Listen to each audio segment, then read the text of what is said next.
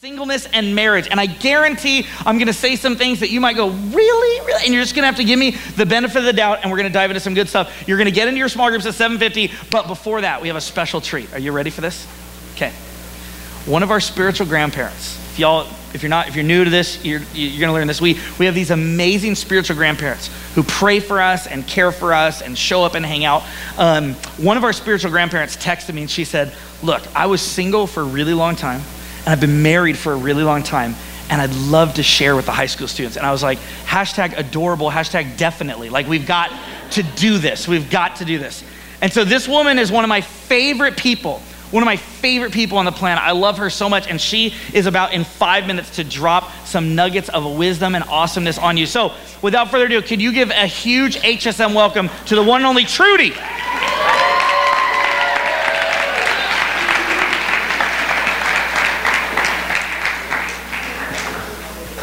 You're awesome. Just right through there. I'll help you. There you go. There you go, Trudy. Oh, I love this woman. You're so amazing. All right. Yeah, so just hold it in the middle. That's what Mel has told us.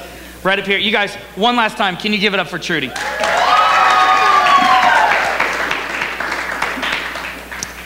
About 60 years ago, I was sitting in youth groups like you are tonight. And I was singing songs like, I Surrender All, I'll go where you want me to go. I'll do what you want me to do. I'll be what you want me to be. I had accepted the Lord when I was 10 years old. And then when I was in high school, I attended a very good church that had a, an excellent youth group. And I, I really wanted to follow the Lord and to obey Him. And I wanted my life to count for Him. I didn't want uh, to live my life in a way where I would have a lot of uh, regrets and uh, guilt and disappointments. And so, even in high school, I began to set up some boundaries. One of them was what kind of guys I would date. I wanted to be sure that they would be Christians.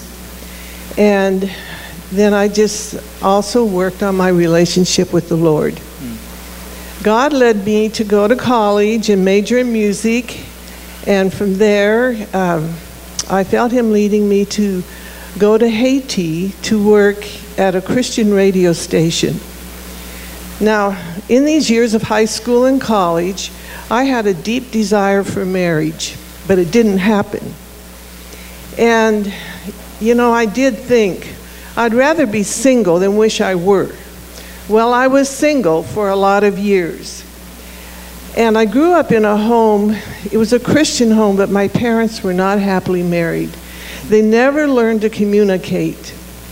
And so they just brick by brick, built a wall between each other, and that wall got so high and so thick it never tumbled down to their dying days. And so I saw what a miserable marriage can be like, and I didn't want that, so I was willing to wait.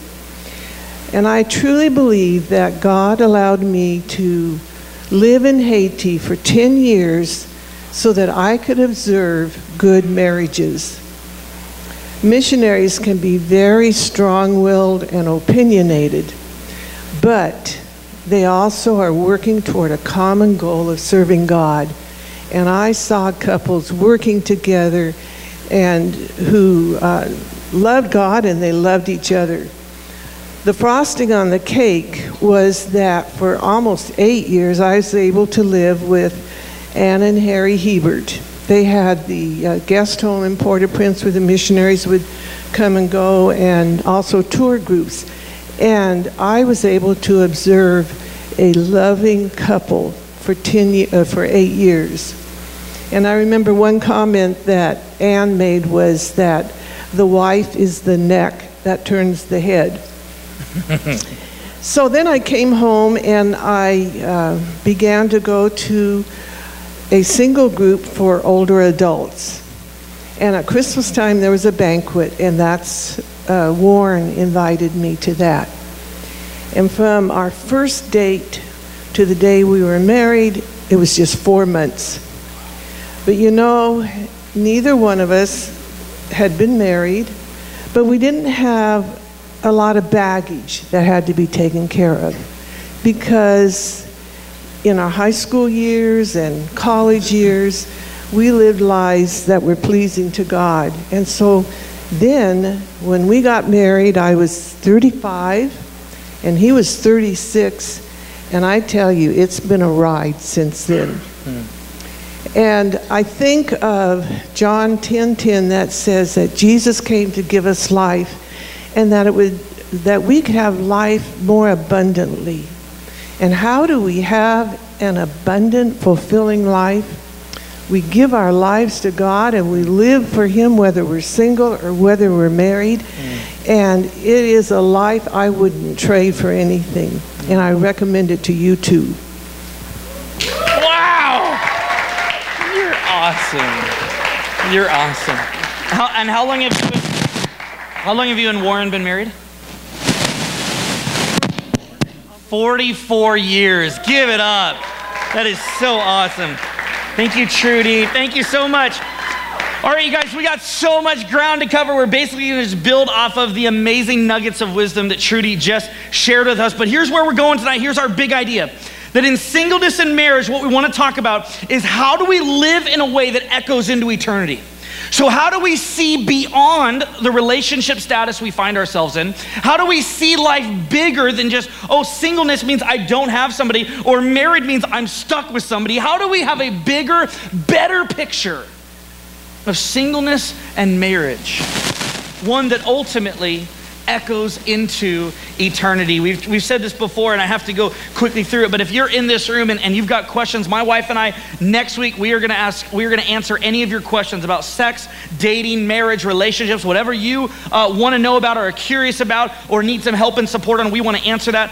If you're in this room and you um, find yourself attracted to the same sex, we want to sit down and hear your story. I want to hear your story. I want to encourage you. I want to support you. I want to be able to um, share some things with you, but I want to start by just hearing your story. So make sure you send me a text. Okay, I've got a bunch of things to share with you. We're going to see if we can get through it. Number one, in a marriage between a man and a woman, two equals become united as one. Now, living in the year 2018, you're like, no duh. Here's the thing back when the scriptures were written, this idea was radical. I mean, this idea was unheard of. Women were viewed as property, women were viewed as means to an end, women were viewed as things that you could use and you could discard whenever you wanted. And so, in a culture where males were superior and females were like the equivalent of property or animals or children, the scriptures say differently. Jesus says this well, uh, the text goes Some Pharisees came to him to test him.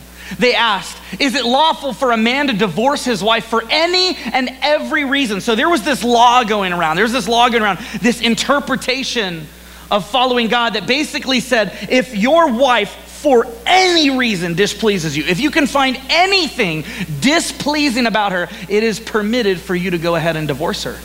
And so many men were practicing this and they would marry and they would come up with some illegitimate, some ridiculous excuse for why they could divorce them. And, and so they're asking Jesus this question.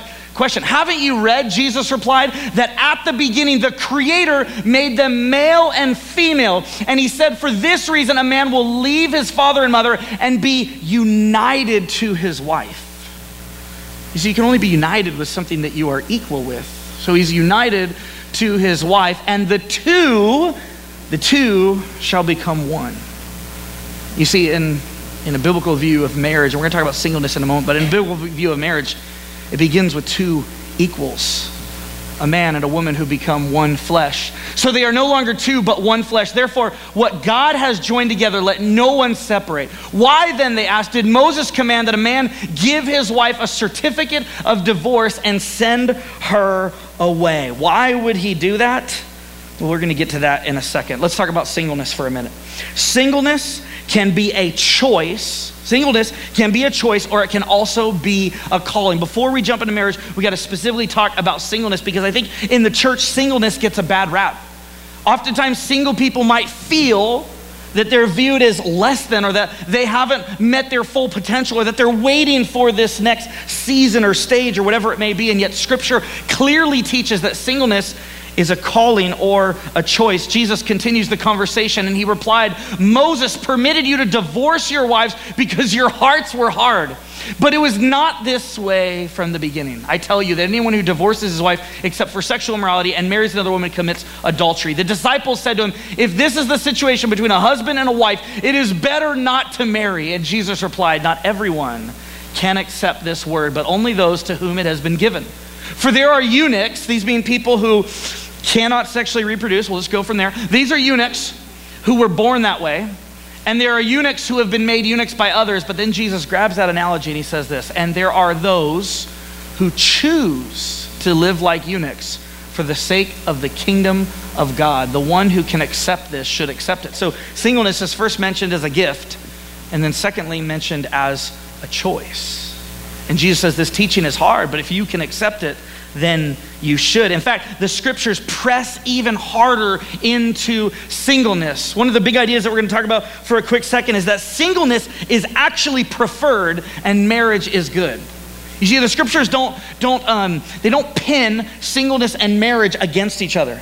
They don't say one is bad and one is good. And, and sometimes, depending on the context you find yourself in, you might think, oh, marriage is bad or oh, singleness is bad. The scriptures don't say that. But the scriptures do actually give preference to one. And the preference isn't to marriage, the preference is actually to singleness. Paul says this now, for the matters you wrote about, it is good for a man not to have sexual relations with a woman. This is in quotations. What this means is that the people who were writing to Paul, we don't have their letters, we have Paul's letters, but when they had originally written to Paul, what they were saying to Paul, what they were asking about is so, in light of following Jesus, is it ultimately good to not have sexual relations? Like, should we back away from that? And what this tells us is that culturally there were some things going on in their world where sexuality and experiences of sexuality were a deep part of their worship. So a lot of the people were coming from pagan past, they were coming from other religions, and part of their religious expression was orgies and prostitution. And so now that they are following Jesus, they're asking some really big questions. They're saying, should we totally avoid sex? Here's what Paul has to say now, to the unmarried and to the widows, I say, it is good for them to stay unmarried, as I do. But if they cannot control themselves, they should marry, for it is better to marry than to burn with passion. I mean, Paul's basic advice at the end of the day is look, I'm single and I'm living a fulfilled life.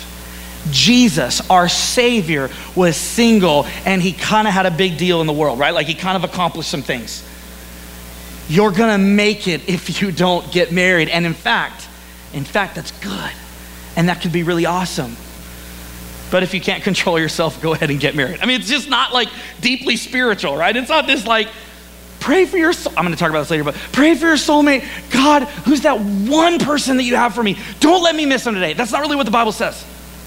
It kind of just says, if you can't control yourself, then get married, as if to say, being single and being able to remain single is preferred. Now, about virgins, I have no command from the Lord.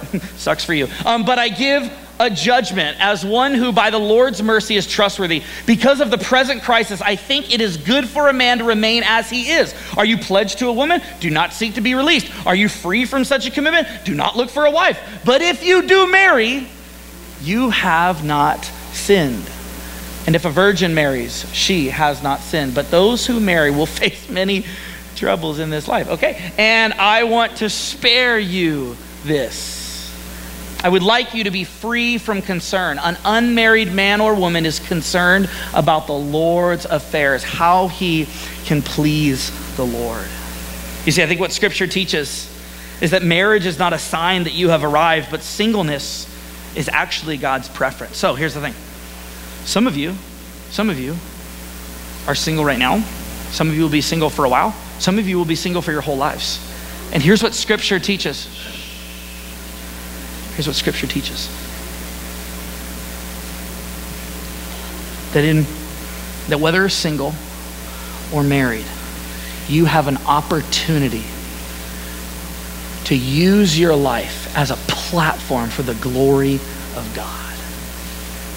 This means that in the church, we need to do a lot better job of loving and caring for single and married people because both are used by God.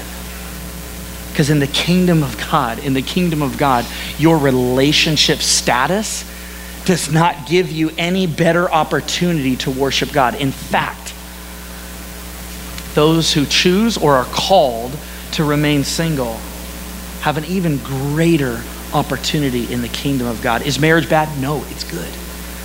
Is singleness awesome and incredible and a tool that God uses?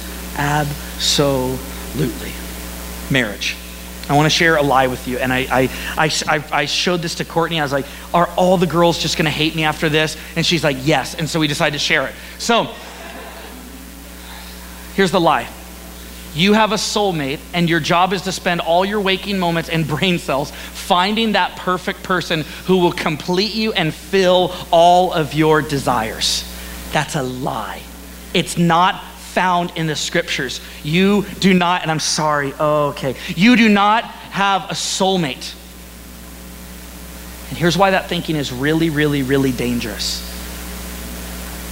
Because number one, you spend all of your time focusing on finding that right person, focusing on finding that soulmate. You spend all your energy and time on that. And then when you get married and things get really hard, the question you begin asking yourself is Did I marry the wrong person?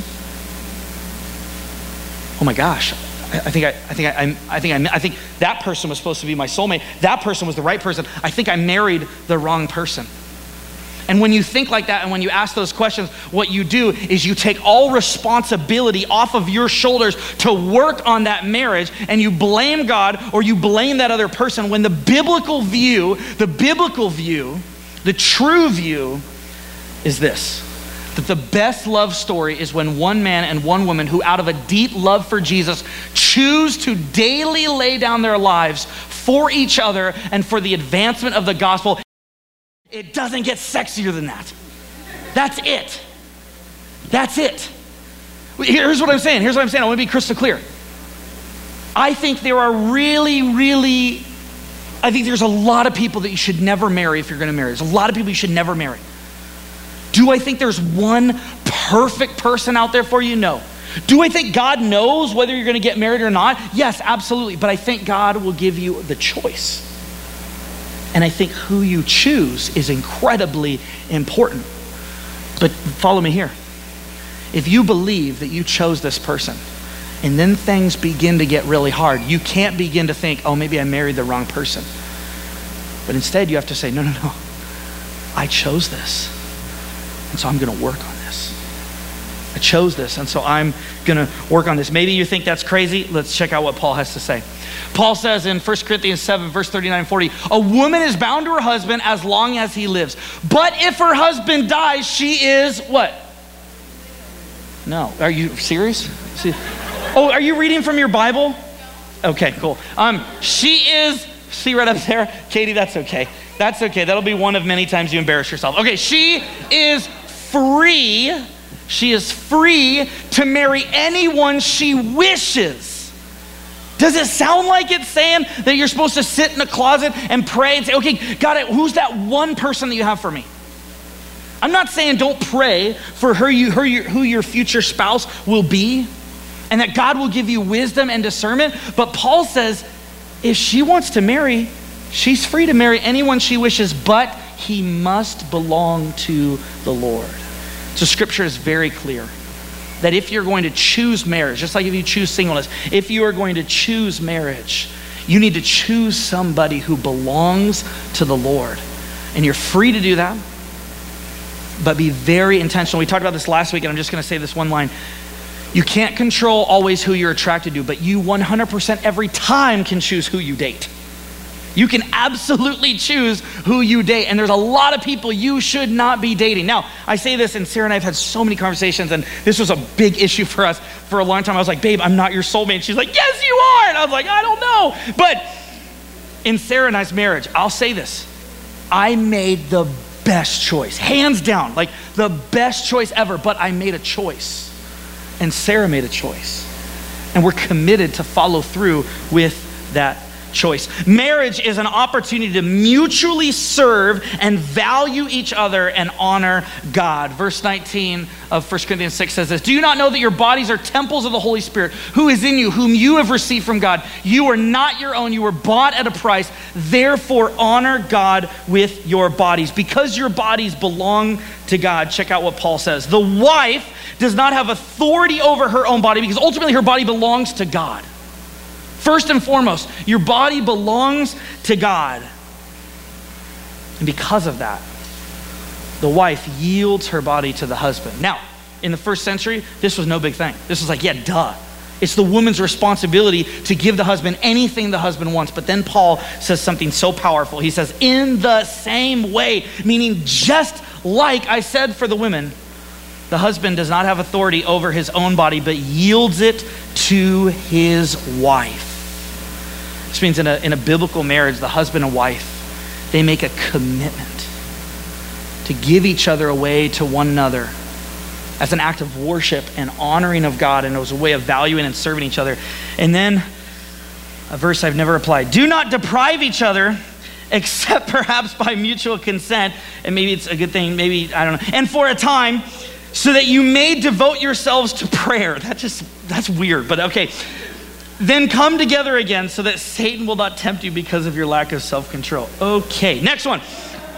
Marriage. Marriage. I'm flying through this. Give me two more minutes, you guys. Marriage is a submission competition. Here's what I want to read to you submit to one another. Maybe you've heard these words and you're like, I don't like these words. I'll, I'll hopefully help a little bit. Submit to one another out of reverence for Christ. Wives, submit yourselves to your own husbands. This is really, really important. That second verse, that second verse, in the original language, the word submit is not even there. The word submit in verse 22 is not even there. It's borrowed from verse 21. Which means, which means that you can't read 22 without reading 21. And so some people like to throw out, hey, it is the wife's job to submit. That's what the wife is called to do. Yes, but so is the husband. Because you can't grab, you can't use verse 22 without grabbing 21. And 21 says, we are called to submit, we are called to yield, we are called to lay down our lives for one another. Wives, submit to yourself, submit to yourselves to your own husbands as you do to the Lord. For the husband is the head of the wife, as Christ is the head of the church, his body, of which he is the Savior. Now, as the church submits to Christ, so also wives should submit to their husbands in everything. I know this is sounding crazy. Follow me here. Husbands, love your wives just as Christ loved the church and gave himself up for her to make her holy. What does it mean to be a husband? What does it mean to be the head of your wife? I know it's kind of interesting language. It does not mean that the husband's will and desires are more important than the wife's. It does not mean that the brother wins, right? It doesn't mean that in an argument that if the guy wants this and the girl wants this, they follow what the guy says. I don't biblically think that's what it means. I think what it means is that being a husband means you are the first to lay down your will and the first to sacrifice because that's what Jesus did. Remember, he said, Father, if there's any way to take this cup from me, if there's any other way to save humanity except through my death, would you take it? But not my will, but your will be done. And then he lays down his life for us. And so Paul says, What does it mean, husbands, to love your wives? What does it mean to be the head of your wife? What it means is this that you are the very first to submit, to serve, to give up, to love, to lay down. And you guys, I like the other interpretation. Selfishly, right? I like the interpretation that says at the end of the day, if Sarah and I are in an argument, my way wins. This one, I don't like. Because what this one says is that when Sarah and I are frustrated about something or something needs to get done, that it is my job as the husband to lay down my will and to lay down my life and to serve her first. A marriage that is all about Jesus is a marriage that echoes into eternity. I just want to look at one last verse with you and then we're done. Jesus replied, You are in error because you do not know the scriptures or the power of God. At the resurrection, people will neither marry nor be given in marriage. They will be like the angels in heaven. But about the resurrection of the dead, have you not read what God said to you? I am the God of Abraham, the God of Isaac, and the God of Jacob. He is not the God of the dead, but of the living. Singleness and marriage, they ultimately point towards eternity with Christ. That one day at the resurrection, no one will be married, but instead, we will be in eternity with Jesus, who is the God of the living. I've given you more than enough to talk about. Let me pray.